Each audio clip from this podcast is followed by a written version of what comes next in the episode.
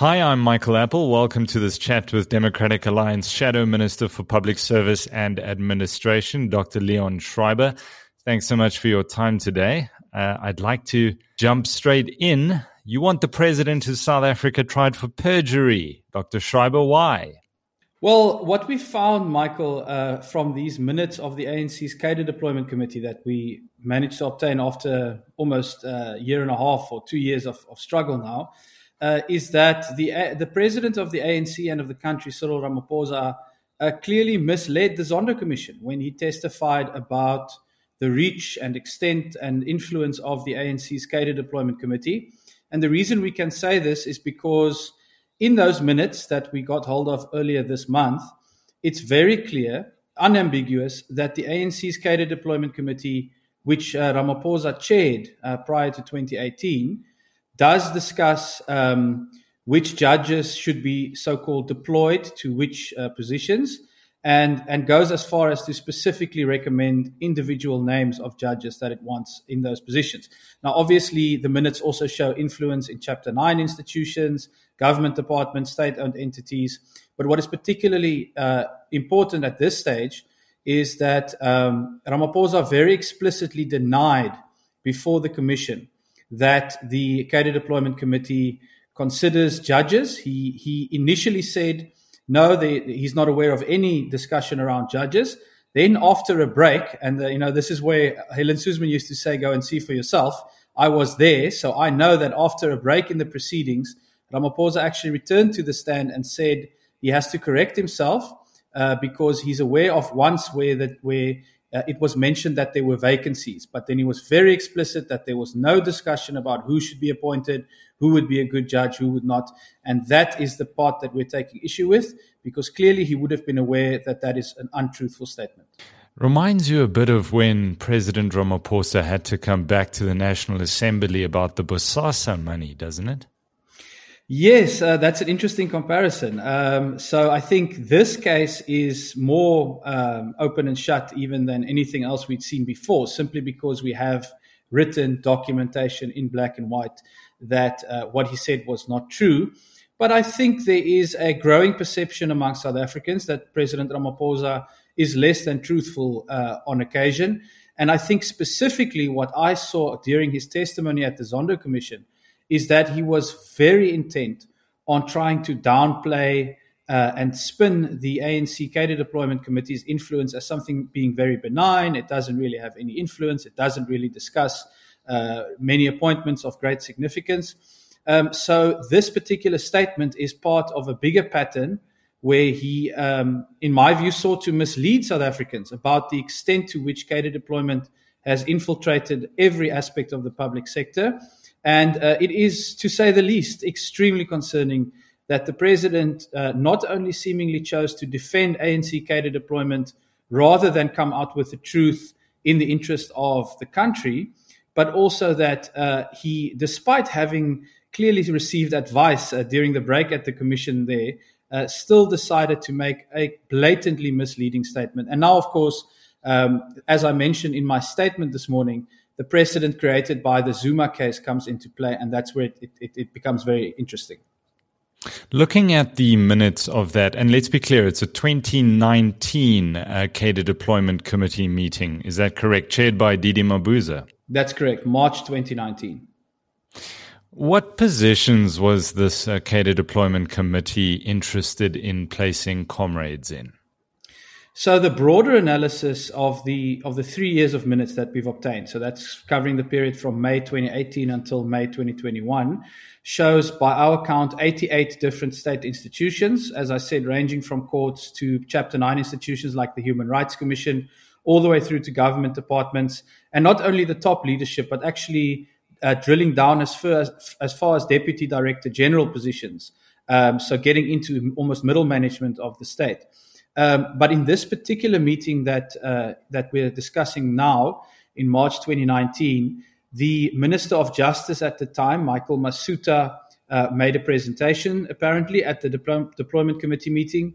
Then there was a discussion and a decision to recommend two uh, judges for the Constitutional Court, where there were two vacancies, uh, one position in the Supreme Court of Appeal, one position in the Labour Court, and a position in the Northern Cape and Eastern Cape divisions of the High Court. And then, interestingly, those minutes go on to express a view of the committee, seemingly saying that um, the judiciary has too much power and that actually uh, perhaps uh, the the system has to be even uh, brought under bigger control by the ANC seems to be the message there.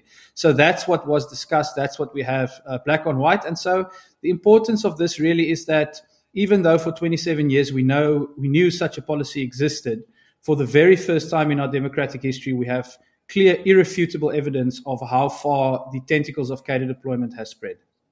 Does that render something like the Judicial Service Commission, the the JSC, uh, a, a, public talk shop, or is it truly there that the judges are, are actually shortlisted and chosen, or is that is that a smokescreen? And as you've pointed out, you have this deployment committee who at least is is talking about certain judges. Do the two not really match up here? Is is one a smokescreen and the other one actually calling the shots? Well, that is that is exactly the concern, and you can you can that concern exists for every position in the public sector because what you see through uh, cadre deployment is the creation of a parallel appointment process. Uh, one, unlike the uh, legal appointment process, one that is not legally defined, one where there's no um, transparency. Clearly, it took us 27 years to get these minutes for the first time, um, and one which operates according to the personal opinions, views, uh, and considerations of loyalty to the ANC rather than to the country. And so that is precisely our concern with cadre deployment is that it entirely subverts the constitutionally defined um, appointment processes, the norms and standards and, and values and principles that are supposed to apply uh, to the public administration. And um, that is why we are very, very firm that this uh, practice has to be declared unconstitutional eventually. We have to outlaw it. Uh, and what we are busy with now, we view as uh, particular steps in a longer journey to make sure that we actually eradicate cadre deployment. Because whether it's a judge, whether it's a director general position, any person who applies or is being considered for a position by the JSC or any other selection committee uh, should have the fair opportunity where members of such a committee comes to the meeting with an open mind, not with instructions that predate that meeting from a political party. And therefore, we can end up appointing the best among us to these positions of power rather than limiting the pool to this very small group of ANC loyalists, uh, which is the effect of cadre deployment. Dr. Schreiber, how powerful is this committee on the face of it? Didn't it once make the president apologize to it, and for what? Yeah, that is quite an extraordinary uh, tidbit from these minutes. Is that uh, at, on one occasion the president ha- had to explain why he appointed members to uh, Presidential Advisory Council on State-owned enterprises without consulting uh, the cadre deployment committee. And as you say, the president was very eager to apologize and say that it was due to time pressure that he had to actually make uh, an appointment which is his legal right to make. Uh, the people of South Africa uh, vested that legal power in the president, not in the ANC's cadre deployment committee. And the fact that he can be made to apologize shows you just how how strong and uh, the influence of this committee is. And it is not the only case. There are cases where ministers are scolded for not following so called correct procedure, ironically being the, the, illegal procedure in our view. Um, and, and you can see that there's a very clear sort of apprehension from ministers who attend these meetings that they must get approval, they must get sign off. And in some cases, uh, the recommendations they make are overruled by the committee. And, and I think a striking moment from the, the, the Zondo Commission uh, was when the president was testifying about this, and one of the evidence leaders put it to him that rather than this benign picture that the president was painting about uh, the, the committee making recommendations and ministers making the final decision, in fact, the minutes show that it is the ministers who show up with recommendations and the cadre deployment committee who makes the final decision on who gets appointed. And I think that is uh, exactly what is what these minutes show, and that is exactly what we have to get rid of if we want to build a capable state. And I suppose the individuals who are shortlisted, chosen, and placed by this committee, presumably they know who they owe their allegiance to. It's it's to the party. Uh, the question is then, what is the quid pro quo or the expectation placed on an individual like that who has been catapulted by the party? What is that expectation, Dr. Schreiber? Well, if you look at the minutes, you see that um, repeated repeated references to party loyalty.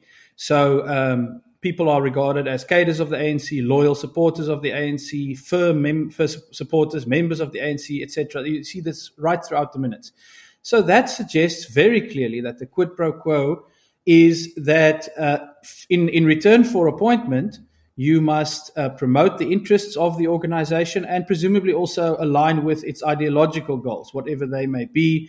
Um, and that that is um, essentially the criteria against which you are appointed rather than you know the criteria which may be defined in the official ad- advertisement and we see this uh, michael you know any anyone who's followed south african politics for the last decade would know that uh, countless cases where public institutions are subverted to serve the will of the of the governing party rather than to serve uh, the interests of the country and so um, for any person who who was skeptical about the idea that cadre deployment exists and that it exerts this powerful influence in our state, uh, these minutes uh, really put to bed all of those questions because it shows beyond any reasonable doubt that a loyalty to the ANC is a defining criteria. And any person would know then that if loyalty is uh, the basis upon which I can uh, uh, move forward in my career, then that is uh, the number one concern um, I, I, will I will follow during my job. Just also to point out. Um, we are continuing with our court case against the ANC, which we instituted last year, um, to try and get hold of uh, cadre deployment minutes predating 2018. So between 2013 and 2018, President Ramaphosa was the chairperson of this committee. Um, and uh, very, very conveniently, he told the Zondo Commission that minutes do not exist for that particular period. They're gone. So, They're gone. But, but, you know what is so striking is that uh, in the first set of minutes, as unbelievable as this may sound, in the first set of minutes for a meeting from May 2018, the first item on the agenda is the adoption of minutes from the previous meeting. So it is as clear as daylight that there are more of these minutes. Uh, and again, um, less than truthful, to put it politely, we believe, uh, the statement about there not being minutes. So we're continuing with that case. And even should there be a situation where there's not uh, specific minutes, we have asked uh, the court to help us obtain everything from email correspondence, WhatsApp conversations for any cadre deployment committee groups that may exist, uh, any CVs that were considered. So we are confident that there's more evidence showing also, importantly, how the ANC may actually communicate with identified individuals ahead of their appointment. And that would be another crucial uh, piece of the puzzle. Now, you've referenced uh, Bathabile Dlamini, the former minister, as an example of someone currently uh, charged with perjury and, going through the court system uh, due to the SASSA debacle.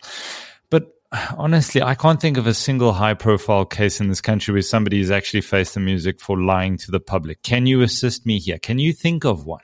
Uh, not off the top of my head, Michael, but um, I can flag the two important precedents that are relevant to, to the Ramaphosa case.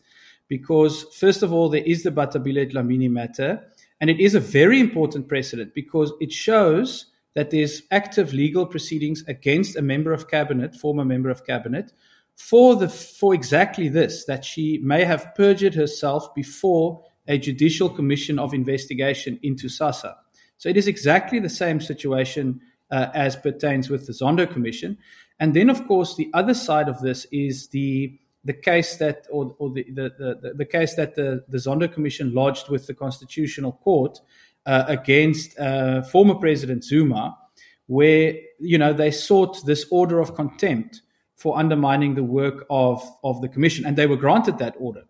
So we have very, very clear and very recent, actually, precedent now of uh, not only the Zondo Commission being activist and seeking to protect its legitimacy, but also of perjury before a judicial commission actually ending up in court.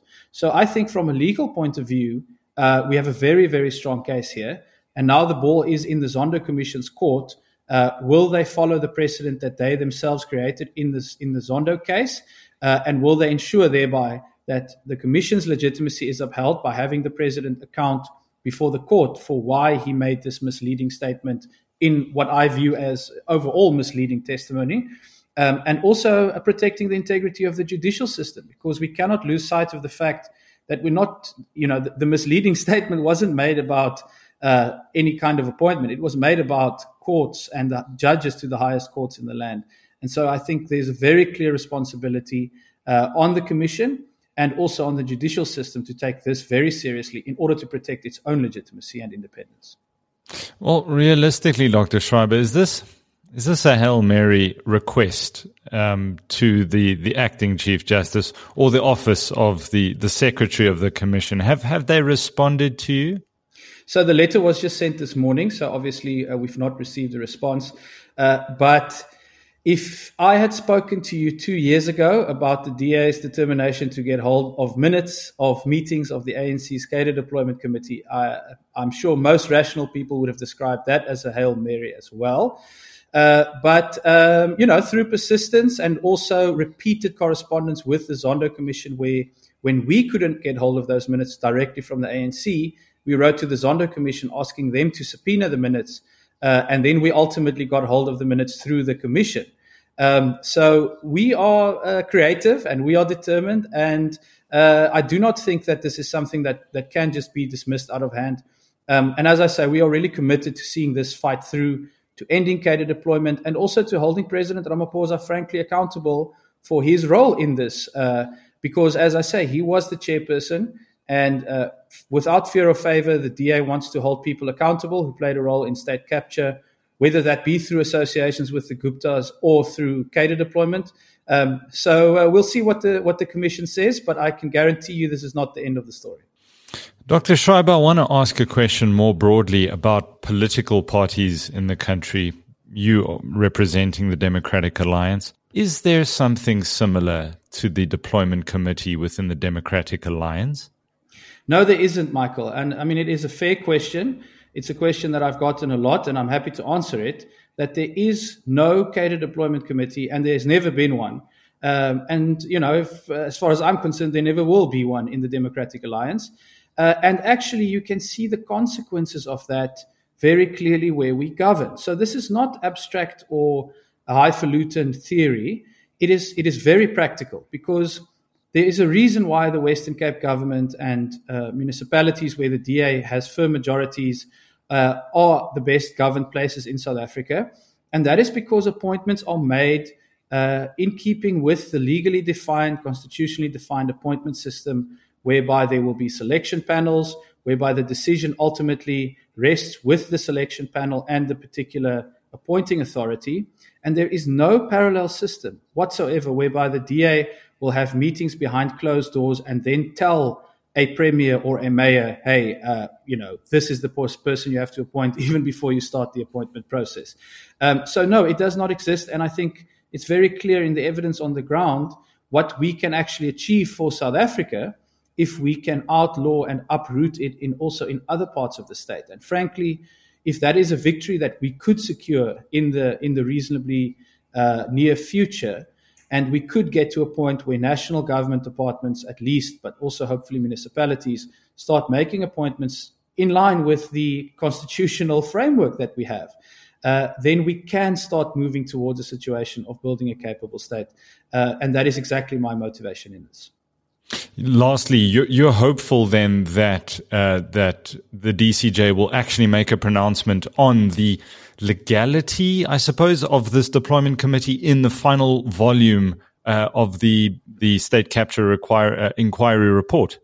Yes, that is a critical next step. Um, so we've got two more reports outstanding, and we are hopeful that in one of them, the uh, committee will confront this issue head on.